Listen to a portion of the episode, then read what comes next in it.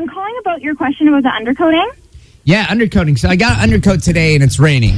And I've always heard that Yeah. the bottom of your vehicle should be dry. So now I'm like a little nervous that I'm going to be getting an undercoat for no reason.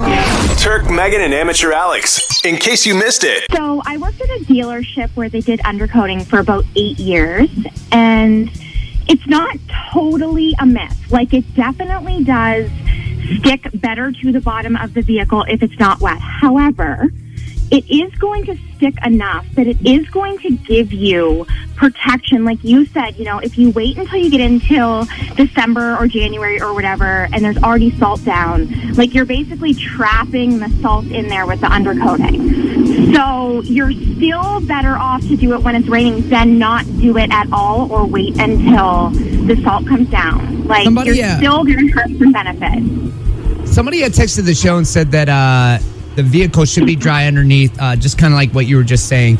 Uh, it would be better, but it still sticks. But they also said that rain will wash it off. That that can't be true.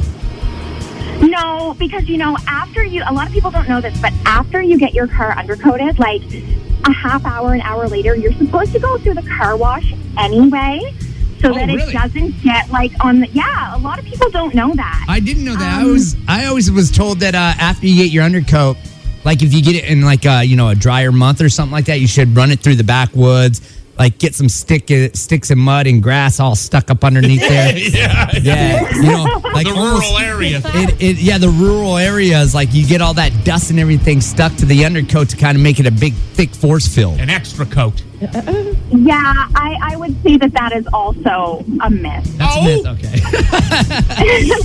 Okay. What about this one? Somebody texted the show and said, um, real quick, I want to go back to that uh, washing the car thing because that's interesting. I didn't know that, but uh, real quick, somebody texted Yeah. and said that they dry the bottom of your vehicle. I feel like that can't be 100% true, one, everywhere, but even if they were going to dry your vehicle, there's no way you can just dry a soaked vehicle with a blow dryer, like a massive industrial blow dryer, uh, quickly. It'd still take quite some time, and I don't think they're doing that, right? So they don't really do that, but when your vehicle goes up on the hoist to be undercoated, like a lot of the water that's under there is going to come down and drip when it goes up, like on the hoist. Yep. Um, so obviously, it's not like you said; it's not going to be completely dry because that's not possible. Right. Um, but if the person that's doing it is doing a good job and cares about their job, which we're going to hope that they do, Yes. hey, I'm um, going to Crown. They're the it- best.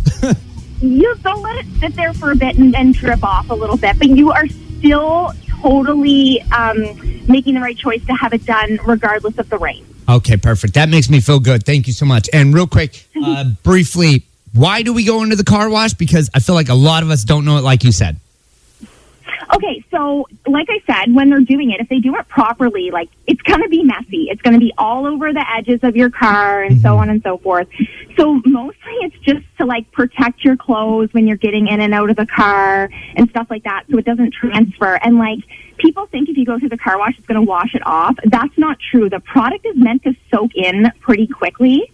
Um, and you know, if they're putting it up where it's supposed to be, going through the car wash is not going to wash it off where it needs to be. It's only going to wash it off where it doesn't need to be. Okay. Um, that's awesome. Thank you so much for all this information. Uh, one more quick thing before we go to commercial break. Megan never gets an undercoat. Can you tell her she All needs to do this? Megan, come on, girl. Like, Yeah. You need to look after your vehicle. Yeah, give it to her. That's what they keep telling me. He also gets an oil change once a Hey, year, if that. Twice. Oh, Maybe. no, no, no. It's definitely not twice. She says it's twice, but it was actually once that Probably she got. twice a decade. In 12 months, she had one oil change. disappointing, disappointing. anyways, Listen, anyway. I really appreciate your, your call this morning. That makes me feel a lot better about my oil change today. Thank you very much. Have a great day. Or sorry, not my oil change. Oh my God, he doesn't know where he's taking it. My undercoat. My undercoat. no problem. Thank you so much. Cheers. Okay.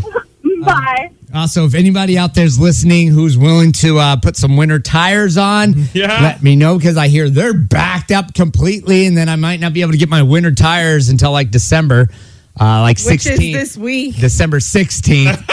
That's all right. now, I want them on now. Turk, Megan, and Amateur Alex. In case you missed it.